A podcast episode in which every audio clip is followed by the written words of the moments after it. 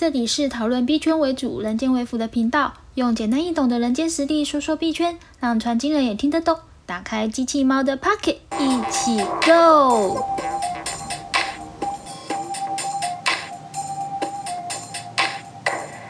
嗨，大家好，我是机器猫，欢迎来到我的频道。那已经开工上班一个礼拜了，大家都还好吗？会不会觉得这个礼拜上班？特别的觉得累或者是懒洋洋呢，嗯，其实我也是。那今天呢，想要跟大家来聊聊知识型的 NFT 这个话题。那在聊之前呢，想跟大家分享一下我生活上的一些小小的琐事。就是在开工之前那个周末，我就觉得说啊，家里是不是应该来养个宠物呢？那其实，在之前我是有养猫啊，那是猫咪后来过世了，所以说就有蛮多年的时间没有再养任何宠物。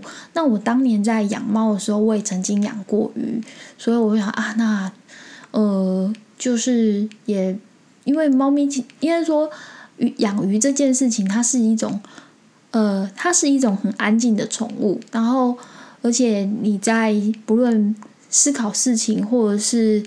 做任何事情就是凝视着它，也许有时候就会有点灵感。反正就是它是一种很疗愈的生物，它就永远静静的在那个地方，然后悠悠自在在那里游。所以有时候看着这样的鱼缸会很疗愈，想说那我就要来养鱼好了。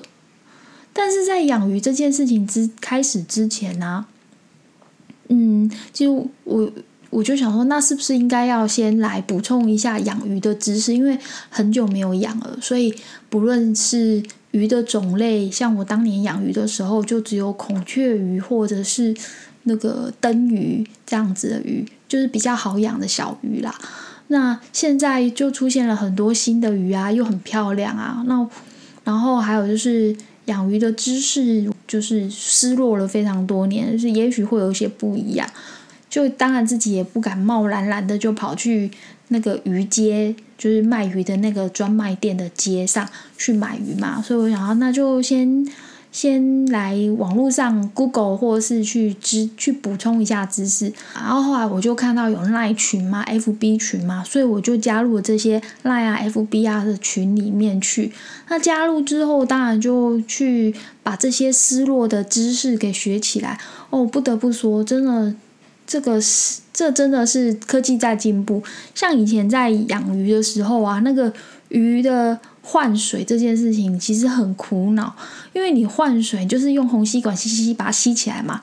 那接着呢要把水倒进去的时候，你要先养水，这是一回事。但是当你水要进去缸里面的时候啊，没有倒好，你里面的那个水草啊，或者是那些。沙有没有？就是会变成土石流，整个就变形走样，然后你就必须用夹子，用什么东西，就慢慢的把它再把它弄回去，然后鱼又在那边游来游去，其实你也，也就是很麻烦呐。但是现在呢，就那天老板鱼的鱼店老板很好，他就是说看我这个一个女生好像有点露脚露脚的，就不太会的，然后他就看，反正我就是老板说买什么我就通通买买买全买。我都来，然后老板就是后来就说：“那我这个送你。”他送了我什么？他送了我一个，是不是可以直接架在那个鱼缸上，然后水倒进那个盒子里面，然后开水龙头，水就会自己慢慢的流下去，就不会让那个造景的那个全部土崩水崩掉，不会就是维持着很漂亮的模样。好，然后。我想说的是，那我加入那个 FB 的社群之后，我就开始心里有一些想法啦，然后学习别人的知识嘛。那学过了之后，慢慢的我也就变成了价值的输出者，就是知识的输出者。然后就是把我的一些想法跟群友们做一个讨论跟分享啊。好，那这样的过程就是一个社群的很正常的样子，就是有。价值的输入者也会有价值的输出者，然后慢慢形成了社群的共识，或是社群，或是想形成了个人的某种思维。所以回过头来，我们来说，就是今天想要讨论的切入正题，就是所谓的知识型的 NFT。那我们在讲知识型 NFT 之前呢，我可能还是先说一下。呃，不论你是否有听过别人，就是其他人在讲所谓的 NFT 的怎么的那个分类又什么，但我想我还是讲一下，就是说在 NFT 里面啊的应用层面，其实我觉得分两大块，一块就是所谓的商品券，另外一块就是会员证。那商品券的话，就像我前面有讲过的，像是那个。阿迪达它就是发了一个 NFT，那它形成了线上线下的一个商品的兑换券，或者是像最近有那个 Crypto Crypto Go 的 Wallet，它里面也是有了所谓的福袋，然后那福袋里面就有 NFT，那那些 NFT 呢就会形成了 QR code，可以用在线下的模式去兑换咸酥鸡，或是兑换一些呃。那个忍钱包的折价券等等的，像这样的东西，它总而言之呢，它就是一个 NFT 是一个商品券的形式。第二种呢，就是所谓的会员证。会员证呢，就有一点像是，嗯，可以去上一些课程，或是它变成是一种是你可以进入某一个。就是群组的一个身份验证的凭证，NFT 是会员证这一块。那举例来说，有哪一些呃群主或是社群，它是使用 NFT 当做会员证这样的一个凭证呢？例如像是 Demi Human 啊，还有 Formo Doggy 啊，或者是那个 V Punk 啊，另外还有像是那个呃羊驼啊，它就是某个明星的一个。后援会这样的一个概念的会员证，那我们说了这么多，属于就是会员证型的 NFT 嘛，还有就是在会员证 NFT 里面，还有所谓的知识型的群主的 NFT 这么多嘛，那我们就可以来聊聊，就是说，首先第一个就是这么多会员证，这么多知识型的 NFT，你要怎么样去挑选出适合自己的呃？就是知识型的，或是总之就是你所喜欢的类型的 NFT 的社群呢？我们先回到就是第一个部分，就是先说最基础的，就是怎么去购买一个 NFT 可以避免被诈骗，或者说怎么去挑选。第一个就是 NFT 的项目方是谁，你要一定要知道这个项目方是谁，然后。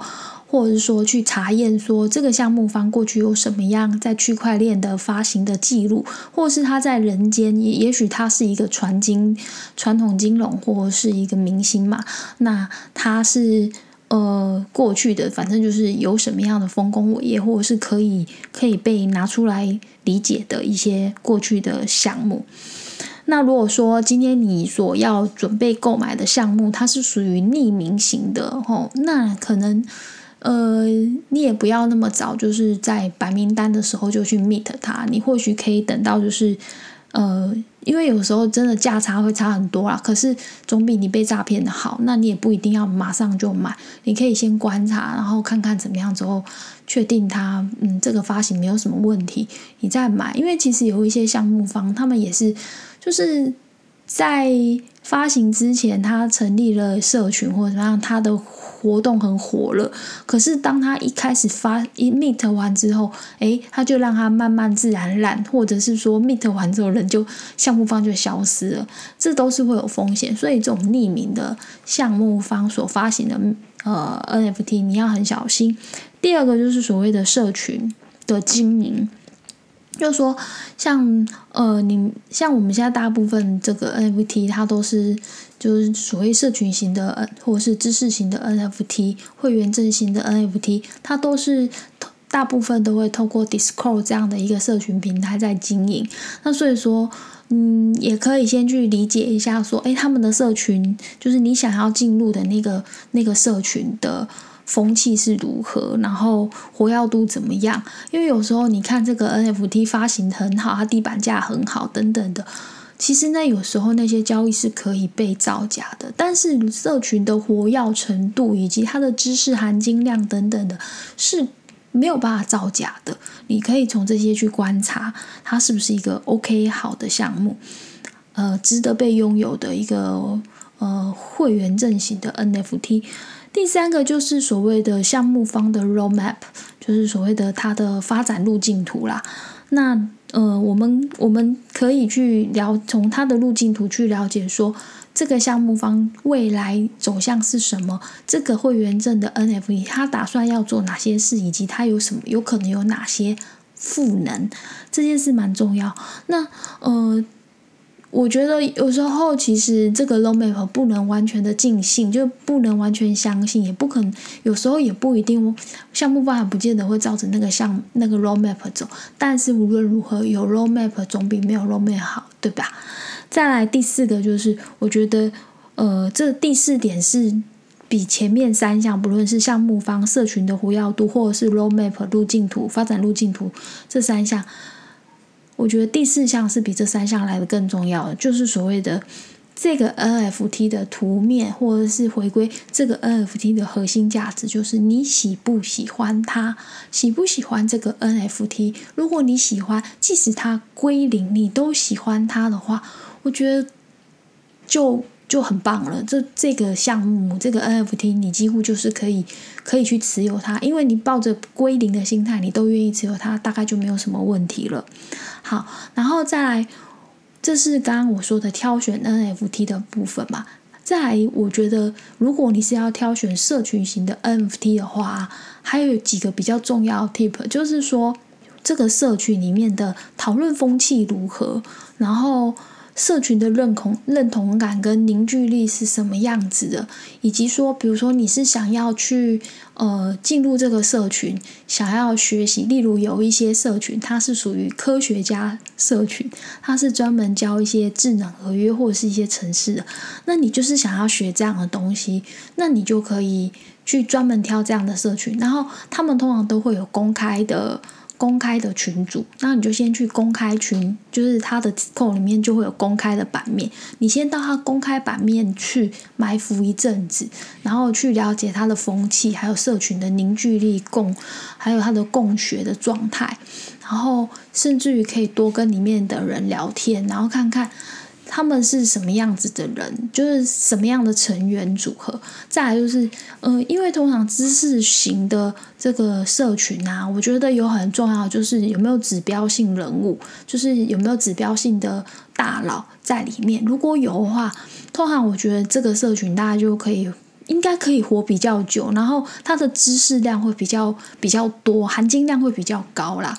然后再来就是这个社群，它有没有联盟的机制？所谓联盟机制，就是说，因为其实我觉得每一种知识啊，它都会有所谓的天花板。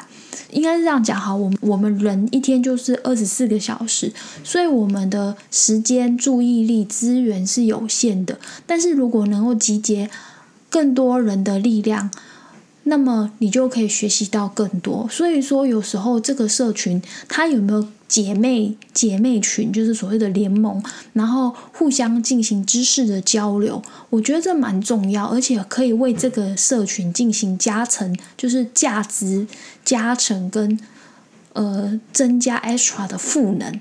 所以呃，联盟这件事我觉得也很重要。再来就是呃。